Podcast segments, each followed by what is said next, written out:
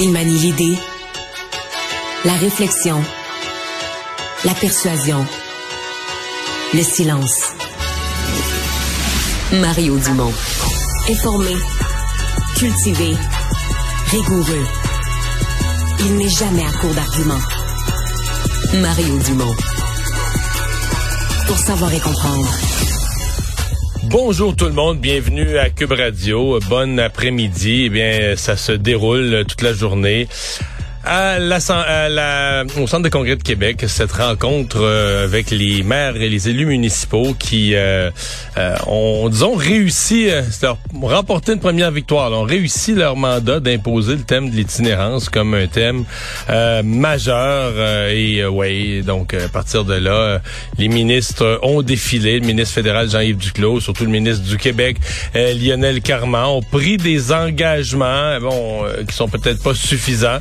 Euh, je pense quand même que tout le monde va en sortir dans un esprit constructif. Et tout de suite, on rejoint l'équipe de 100% Nouvelles.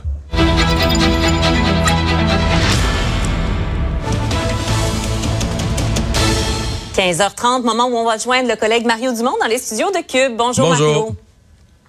Sommet sur l'itinérance aujourd'hui, donc rencontre euh, qui réunissait les maires, maires de, de, plusieurs villes, le ministre Carman également qui était sur place. On va écouter ensemble, si tu le veux bien, le maire marchand en deux temps, euh, plus tôt ce matin et ensuite en compagnie de la mairesse de Montréal.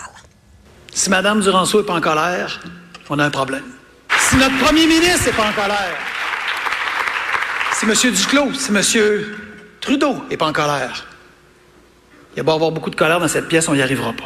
La colère dont, dont, Bruno parle, elle est saine. Puis là, c'est comment on va de l'avant parce qu'on veut trouver des solutions. La colère, c'est quelque chose de sain, c'est quelque chose de digne qui nous permet de se dire on va se mettre en mouvement. On n'accepte pas ce qui se passe, on tolère pas ça. Et je pense que le Québec aujourd'hui est capable de dire la même chose.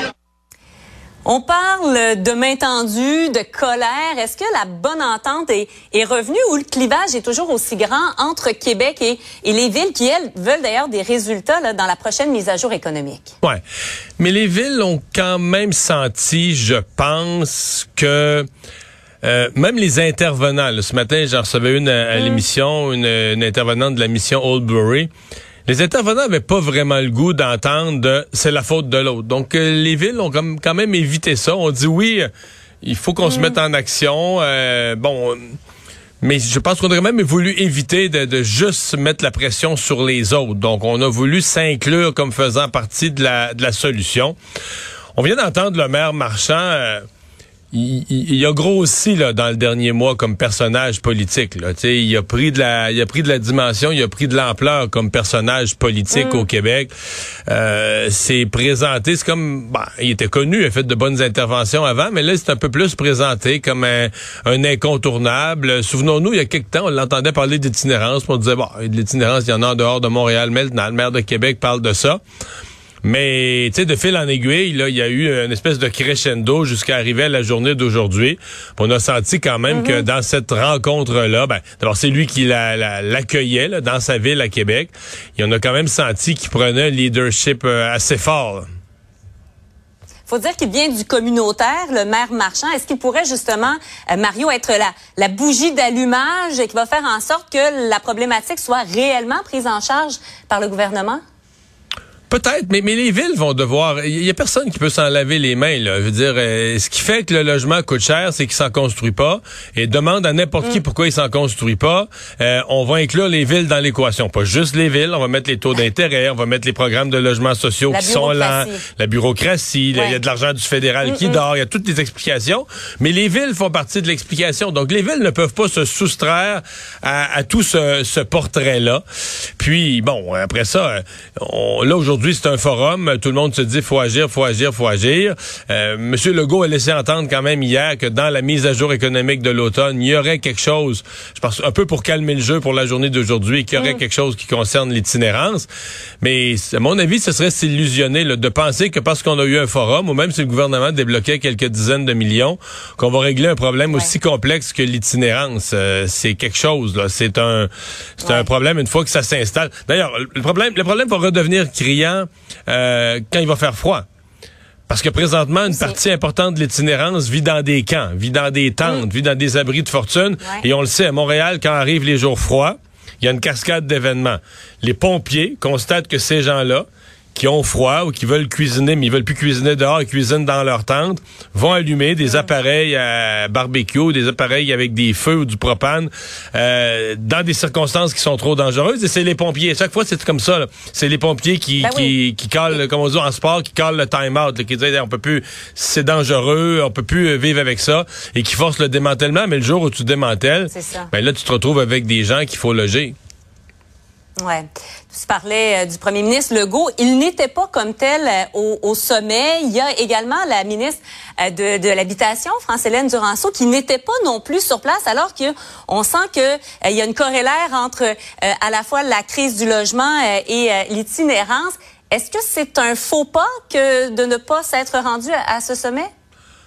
Ben, le gouvernement avait délégué le, ministre Carman. C'est lui qui était mandaté. C'est une bonne question. Tu sais, des fois, quand tu veux... euh, tu sais, des fois, quand tu veux convaincre, euh, ben, tu sais, t'en fais un peu plus que ce que les gens s'attendent. Est-ce que la présence de, de deux, mettons, de, de Mme Duranceau puis un autre ministre, des ministres qui arrivent là en surprise, qui sont pas annoncés, et, bon, peut-être que ça aurait envoyé un message que le gouvernement euh, voulait, mais peut-être que le gouvernement non plus. Peut-être que le gouvernement les trouve achalants, les maires aussi. Là. On voulait pas grossir leur événement, on voulait pas donner une importance démesurée à leur, à leur événement, parce que c'est comme si, fait un bout de temps qu'on en parle, là, que le, le monde municipal va devenir pour le gouvernement, face à la faiblesse des partis d'opposition, que le, le- le milieu, municipal va devenir la véritable opposition. Ouais. Sincèrement, cette semaine, Marianne, c'est la semaine de rentrée parlementaire. Si je te demandais qui, a qui a bousculé le gouvernement, qui a forcé le gouvernement à s'ajuster, à agir entre euh, les libéraux, Québec solidaire, le PQ ou le monde municipal, t'hésiteras pas longtemps avant de répondre. Là. Ouais, ouais. Clairement, elles ont imposé l'agenda, Mais- comme on dit. Parlons par ailleurs du boycottage de Meta. Bon, journée sans Meta, ça bat euh, son plein aujourd'hui. Notre bureau parlementaire qui nous apprend qu'au sein même de Québec solidaire sur cette question-là, euh, il y a de la dissidence. Émilise Lessard-Terrien, qui veut devenir co-porte-parole, euh, qui demande donc au parti de cesser ses publicités sur Facebook après la journée d'aujourd'hui. Là, on sait qu'on on a décrété une, une trêve aujourd'hui. Est-ce que ça a le potentiel de créer de la bisbille au sein même de Québec solidaire, cette question-là? Ben, moi, je pense qu'elle va gagner des appuis. Peut-être plus qu'on pense.